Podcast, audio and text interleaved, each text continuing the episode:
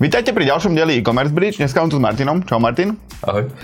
Budeme sa baviť o performance marketingu a o jeho budúcnosti, pretože Martin Anderko z Jim Beamu riadi aj viac ako 5 miliónový rozpočet vo firme, ktorá má obrad minulý rok viac ako 105 miliónov eur.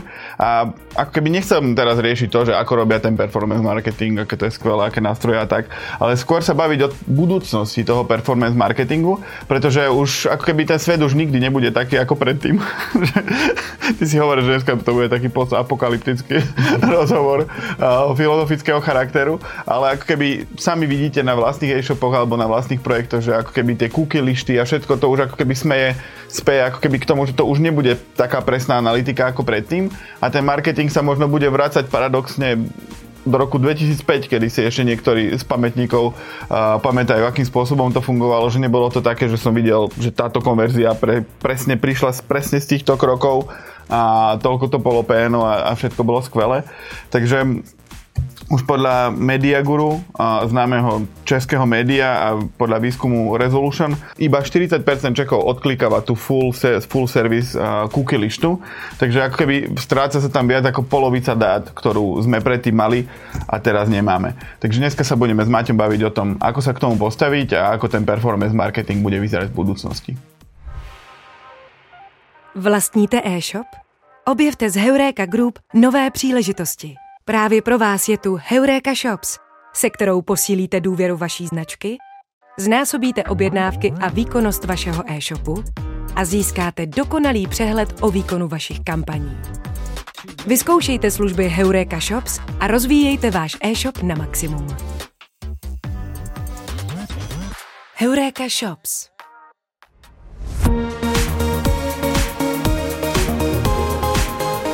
Tak možno by som začal tým, že vy v Jim Beame fakt akože máte miliónové rozpočty na marketing, akože na reklamu priamo. ty si head of performance marketing už niekoľko rokov a celý Jim Beam je postavený na dátach, na, na performance, proste analytike a tak. Ako si myslíš, že sa to teraz posunie keby v najbližších rokoch? Že bude to niečo významné? Popravde ja si myslím, že významná zmena to nebude, lebo to, že sme nemali presné data, nie je novinka, ale to, že sme nemali presné data, je vec, ktorá mm, je dlhodobá. A nikdy sme nevedeli domerať 100% transakcií a vlastne my si už asi 3 alebo 4 roky meriame nejakú presnosť trackingu a vieme, že v priemere to je e, posledné roky okolo 85% aj bez cookie listy, čiže aj tak sme tratili nejakých 15% e, objednávok, ktoré sme nedomerali a e, pri našich rozpočtoch už sme s tým museli nejakým spôsobom počítať. Čiže pretavovali sme tú nepresnosť do našich KPIčiek, aby sme vedeli posunúť tie targety trochu inak na základe toho, že vieme, že nejakú nepresnosť máme. Čiže tá zmena podľa mňa nebude veľká, len ten objem dát, ktoré tratíme vlastne je teraz väčší. E, takže musíme viac e, veci dopočítavať e, nejakým buď lineárnym spôsobom alebo nejakou možno predikciou.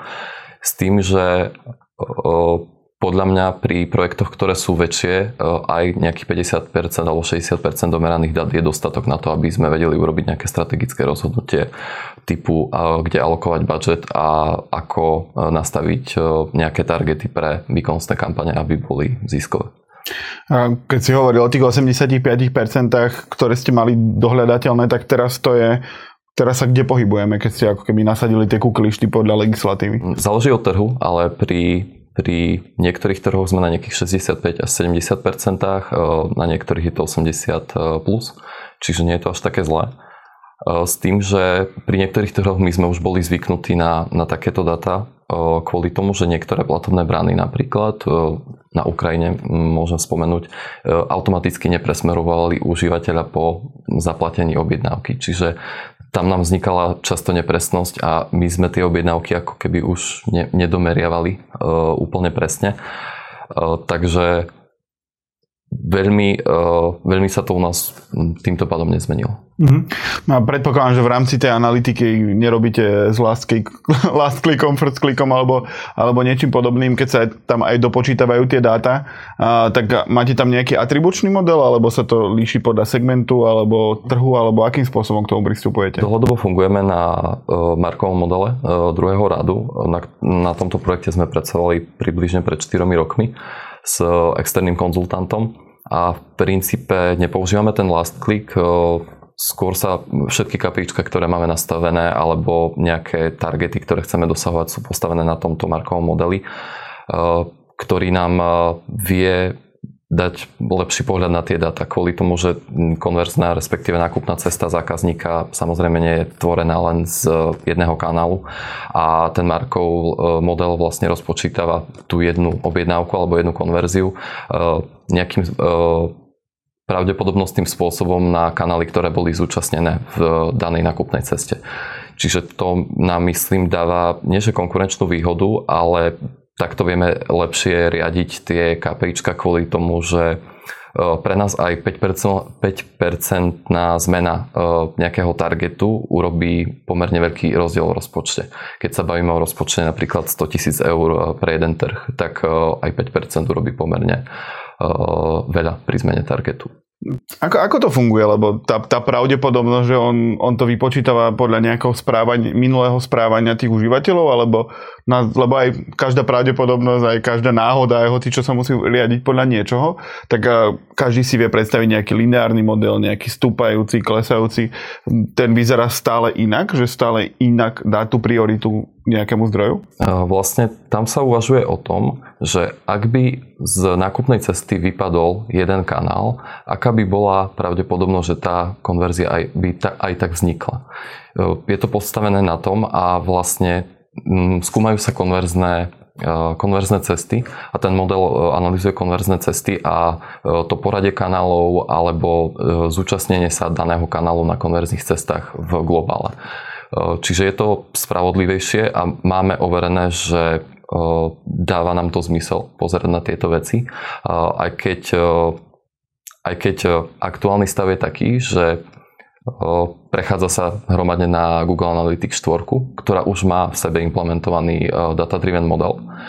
A my sami uvažujeme, či nie, že odídeme z toho Markovho modelu, ale skôr, že prejdeme na ten data-driven model a začneme, otočíme tie data a budeme používať v podstate tú Google atribúciu, ktorá by mala byť ešte o čosi presnejšia.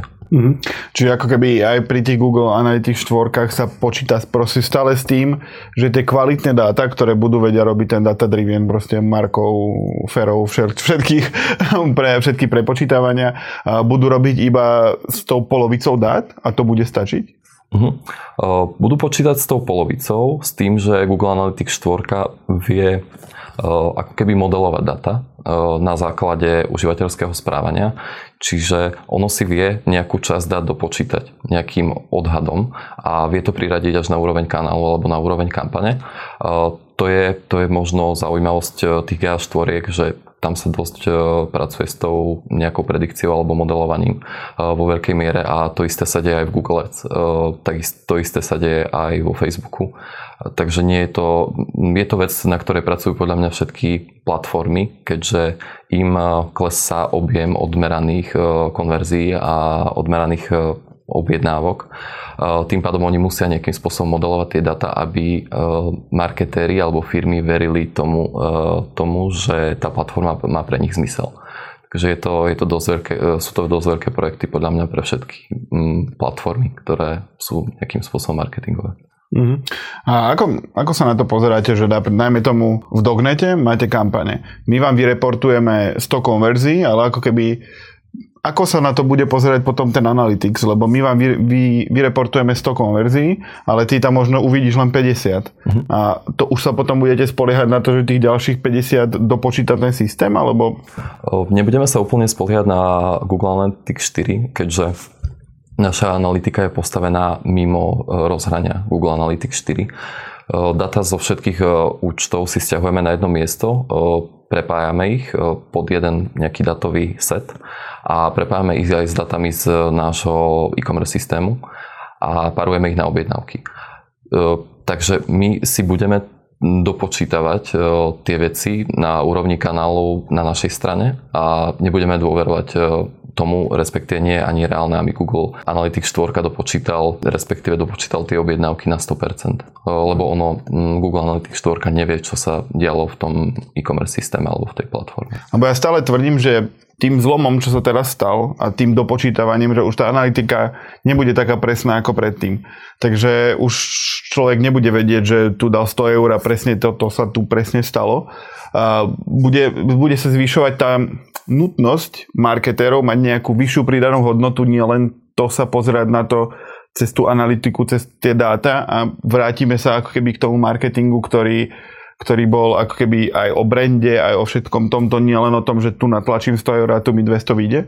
Podľa mňa by to mali firmy robiť dlhodobo už teraz aj pred cookie listou s tým, že každý poviem, seniorný marketer by sa mal pozerať na e-shop ako celok a brať do úvahy aj tie dáta, ktoré nemáme dotrekované a počítať s nimi, že sa stali a uvažovať s týmito dátami aj pri, pri tom, ako nastavujem nejaký target, dajme tomu, že mm, PNO, ako sa často používa na Slovensku alebo v Česku. E, čiže pri targete PNO neuvažovať, že chce mať target e, pre Google Ads a samostatný target pre Facebook a samostatný pre, dajme tomu, SEO oddelenie, ale skôr pre celý e-shop alebo pre celú krajinu s tým, že podľa mňa sa budú robiť viac také slabé testy typu uh, zvýšim o 50% e, budget na určitej platforme a budem sa pozerať na to, ako to ovplyvnilo revenues na ostatných kanáloch alebo celkovo na e-shope. A bude sa domeriavať, respektíve pozera sa vždy na to, na to výsledné mm, KPIčko a nie na samostatný kanál, ktorý je nejakým spôsobom izolovaný. V rámci marketingu sa teraz um, často skloňuje branding, proste značka a podobne. Vy ste ako keby už dlhodobo Jimby budovali, mali ste aj televízne kampane, aj radiokampane, či to si len zle pamätám, aj radiokampane. Čo z tvojho pohľadu ako keby má najväčší zmysel z pohľadu toho budovania brandu? Jasné, že tam je marketingový mix, proste keď pustíš iba telku, tak to je horšie, ako keď to urobíš nejak inteligentnejšie. Ale čo je z tvojho pohľadu ako keby, ja neviem, tých top 3 brandových vecí, ktoré ste urobili správne? Podľa mňa m, také hlavné piliere nášho marketingu sú content marketing. Či už sa bavíme o nejakých článkoch, blogu, eh, YouTube channely, eh, kde sú rôzne eh, typy videí a nejakých požadov. A taktiež influencer marketing. Samozrejme, my sme dosť známy tým, v, že robíme influencer marketing dlhodobo, už od počiatkov Jimbeamu. A Myslím, že to sú také dva kľúčové veci, ktoré e, sa robia dlhodobo konzistentne. S tým, že posledné roky už e, sme testovali viacero TV kampaní v Rumunsku, na Slovensku, Česku a podobne. Takže to je, podľa mňa to vie posunúť tú značku o nejaký ďalší stupienok vyššie ako, ako sme boli možno predtým, ako sme bežali tú TV kampaň. A čo vám priniesla tá TV kampaň? Akože videl si, že viac, akože videl som rôzne také porovnania, že ako keby vyskočí ti vyhľadávanie brandu, alebo a videl si napríklad aj vyššiu click rate na PPTčkách, vyššiu click rate z porovnávačov, že čo vám tá televízna, lebo tá televízna kampaň je ako keby taký etalón toho, čo si drahé môžeš kúpiť z, pohľadu, z pohľadu tej reklamy, tak čo vám priniesla, že čo, ke, čo ste sledovali a pozerali ste, že či to dáva zmysel alebo nie? Vyhodnotenie TV kampane je asi jeden z najťažších uh, projektov, ktoré, ktoré väčšinou robíme potom, ako odbehne uh, TV kampaň. Vždy sa na to snažíme pozerať z rôznych pohľadov. Túto úlohu dostane viacero ľudí. Pozerajú sa na to PPC špecialisti. Samostatne sa na to pozerajú datoví analytici, ktorí skúmajú, že ako sa zmenilo možno zákaznícke správanie. Za mňa veľmi zaujímavý je pohľad na to, ako rastla báza nových zákazníkov počas TV kampani a potom, ako odbehla tá TV kampaň, čiže nasledujúce mesiace. Lebo TV kampaň nie je úplne aktivačná, že bežím TV kampaň tieto 3 týždne a strojnásobí mi to tržby.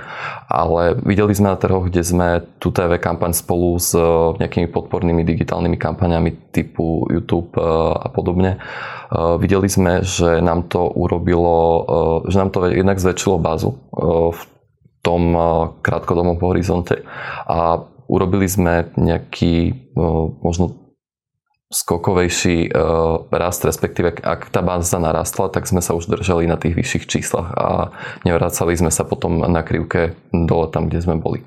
Takže skôr sme to vyhodnocovali cez tých zákazníkov, ale samozrejme robíme pohľady ako search, share of search, vyhľadávanosť brandu v čase, podiel na vyhľadávaní na trhu a podobne, takže máme na to rôzne pohľady, ale nemyslím si, že nejak extrémne to vie zlepšiť e, PPCčka napríklad, e, keď sa bavíme o nejaké všeobecné kľúčové slova. Mm-hmm.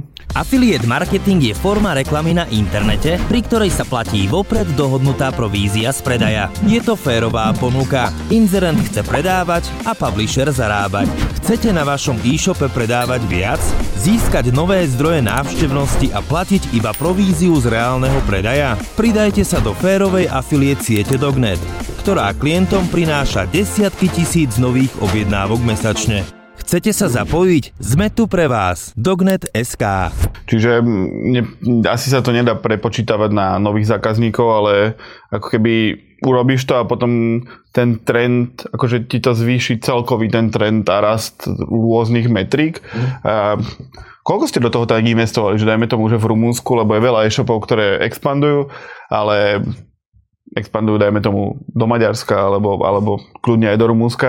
Uh, ako ste to tam riešili? Cez nejakú agentúru alebo koľko peňazí stala televízna re- reklama v Rumúnsku?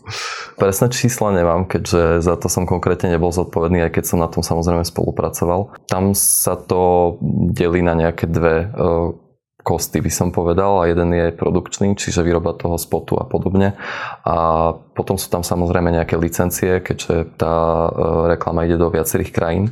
A druhá časť je ten mediálny budget e, s tým, že vždy, keď e, navrhujeme tú nejakú veľkú brandovú kampaň v telke.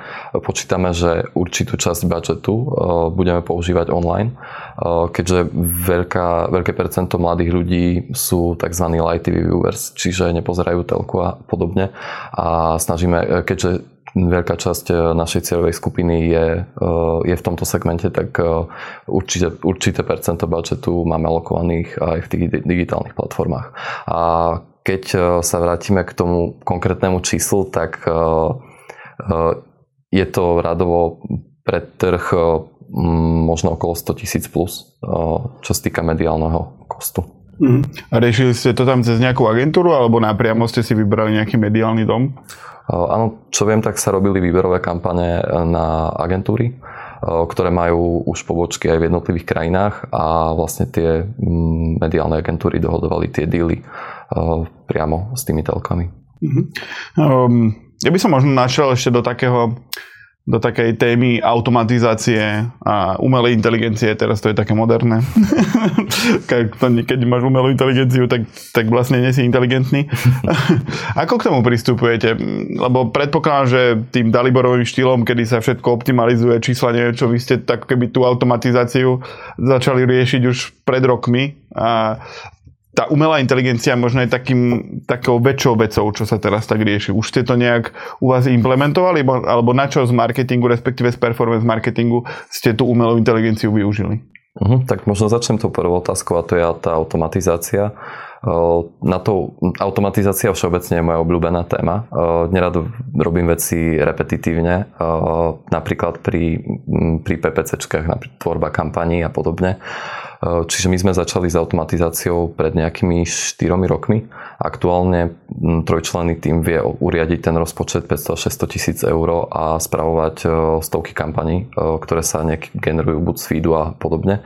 Aktuálny stav je taký, že máme asi 98% alebo 97% marketingového spendu je automatizovaný.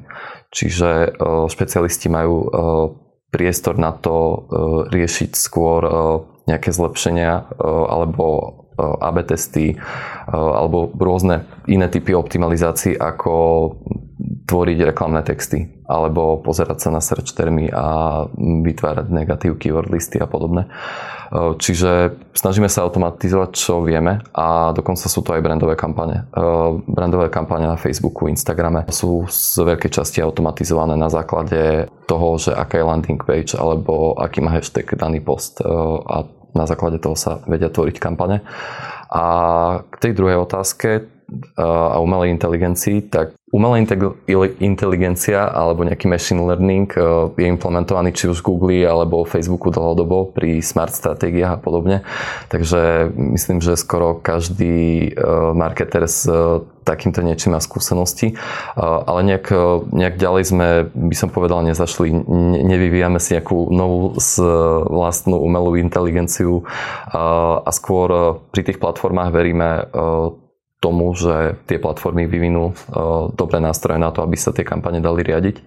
A my, to, my sa to snažíme testovať kontinuálne nejakým spôsobom, uh, keď Google prichádza s nejakými novými vecami ako uh, snaží sa viac domeriavať. Napríklad Facebook prišiel s Conversion API, Google s Enhanced e-commerce, respektíve Enhanced Conversions.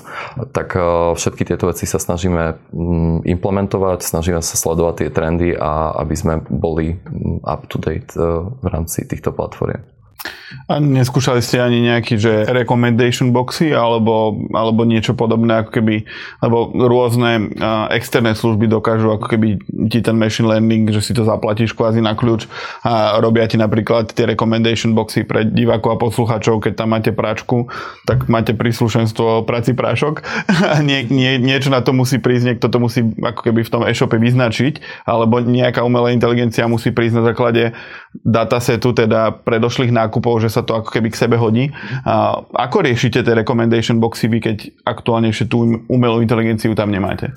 Mm, recommendation boxy sme vyvíjali uh, in-house s tým, že by som nepovedal, že ide o umelú inteligenciu, ale skôr ide o analýzu historických nákupov. Takže nie, nejde o nejaké predikčné modely, ale skôr ide o modely naučené na historických datách.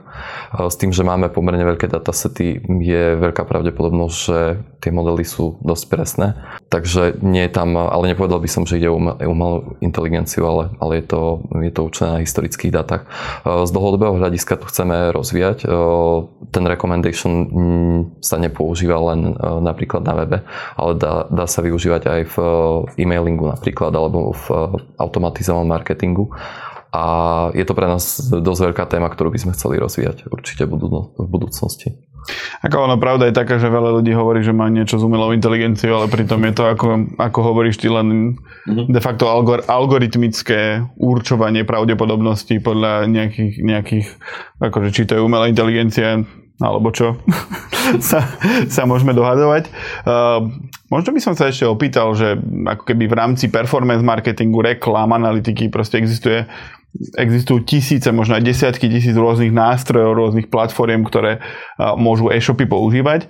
Ako vy pristupujete k tomu, že čo skúšate a čo neskúšate? Že ako keby, ako že čo by mal e-shopár a akým spôsobom, čo by mal robiť, aby odfiltroval a získal práve tie nástroje, ktoré, ktoré mu pomáhajú. Lebo asi aj tebe, aj na info info.jimbim.sk prichádzajú denne desiatky, možno aj stovky ponúk, že poďte robiť s nami toto, poďte robiť s nami toto.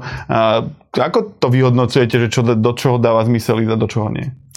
Popravde s tým, že chodí desiatky ponúk, máš pravdu. A ja som dospel už až na, e, k tomu, že tie maily väčšinou ani neotváram. A niekedy si ich hádžem do spamu, aby mi už od e, daných spoločností vlastne tie e-maily nechodili. E, skôr riešime to, čo nás pálí, čo aktuálne riešime, tak keď začneme riešiť nejakú tému, snažíme sa ísť do najväčšej hĺbky, aká sa dá ísť. A väčšinou si pomáhame externými konzultantmi.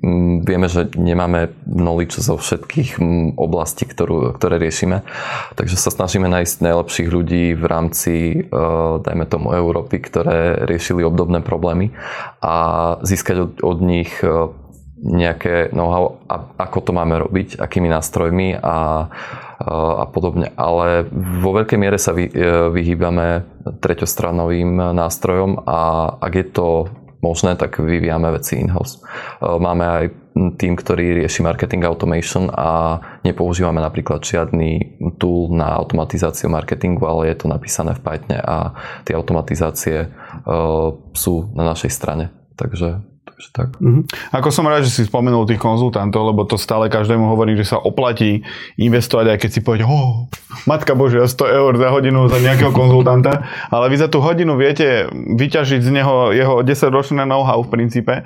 A, takže stále, keď sa rozhodujete o, ohľadom niečoho, alebo neviete sa rozhodnúť, alebo robíte nejaký dôležitý krok, tak je stále lepšie a, mať viac pohľadov od konzultantov a oni sa vám proste budú venovať, len tá hodinovka je taká, lebo oni budú s vami robiť možno 10 hodín, možno 5, možno 20, ale určite nie ako keby full time a vy od nich chcete fakt to know-how, ktoré oni, oni roky zbierali. Uh-huh. Uh, dobre, na záver by som sa ešte možno opýtal, že vy robíte aj oblečenie, teda trička, nohavice, mikiny, proste tisíc vecí rôznych ako keby na oblečenie.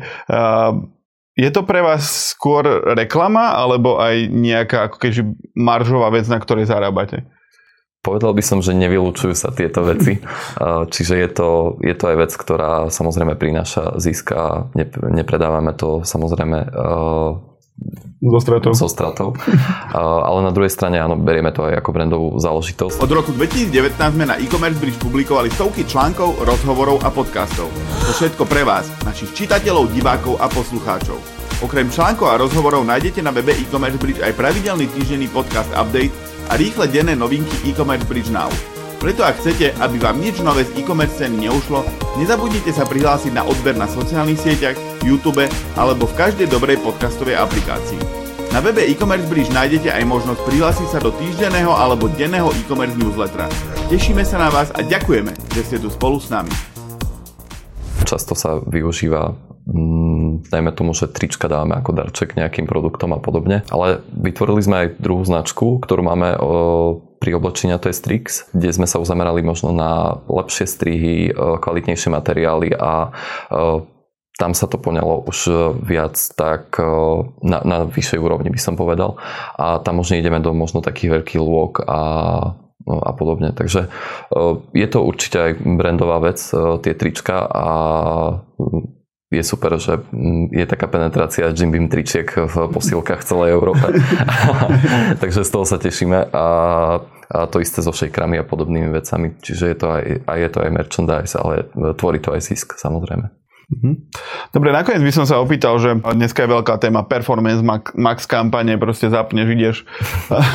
Čo by si odporúčil začiatočníkovi z toho performance marketingu, že zo, ako keby spoliehať sa na tie automatizované nástroje typu Performance Max, alebo určite aj Facebook má nejaké ako keby automatizované veci, alebo ísť do toho nejak hlbšie a, a venovať sa tomu viac? No, Automatizácie typu Performance Max alebo iné typy automatizovaných kampaní pracujú tak dobre, ako sa vedia rýchlo naučiť na tých datách. Čím je e-shop menší alebo čím je menej dát, e, zvyčajne tým horšie fungujú tie kampane a trvá im dlhšie, kým sa naučia. E, takže Nedá sa generalizovať, že pri každom e-shope by som odporúčal zapnúť Performance Max. Určite pri novom projekte by som to možno nerobil hneď na začiatku. Ja by som odporúčal ísť e, určite do hĺbky e, každému špecialistovi a naštudovať si, čo všetko čo všetko berie v rámci tých kampaní Google do úvahy. Moja, moje obľúbené zdroje na štúdium sú dokumentácie a často, často som si prechádzal dokumentácie k rôznym metrikám, ako sa, k rôznym implementačným veciam a tam sa dá podľa mňa veľa naučiť, že e, aké elementy Google berie do úvahy pri tom, keď zobrazuje nejakú reklamu a podobne. Že nie je to len čisto o tom, že aký mám byt, ale, ale je tam veľa ďalších vecí, ktoré Google zohľadňuje. Takže určite testovať a no, testovať, z dlhodobého hľadiska testovať. Lebo nie je podľa mňa nejaká jasná cesta, že toto bude fungovať pre všetkých. Mm-hmm.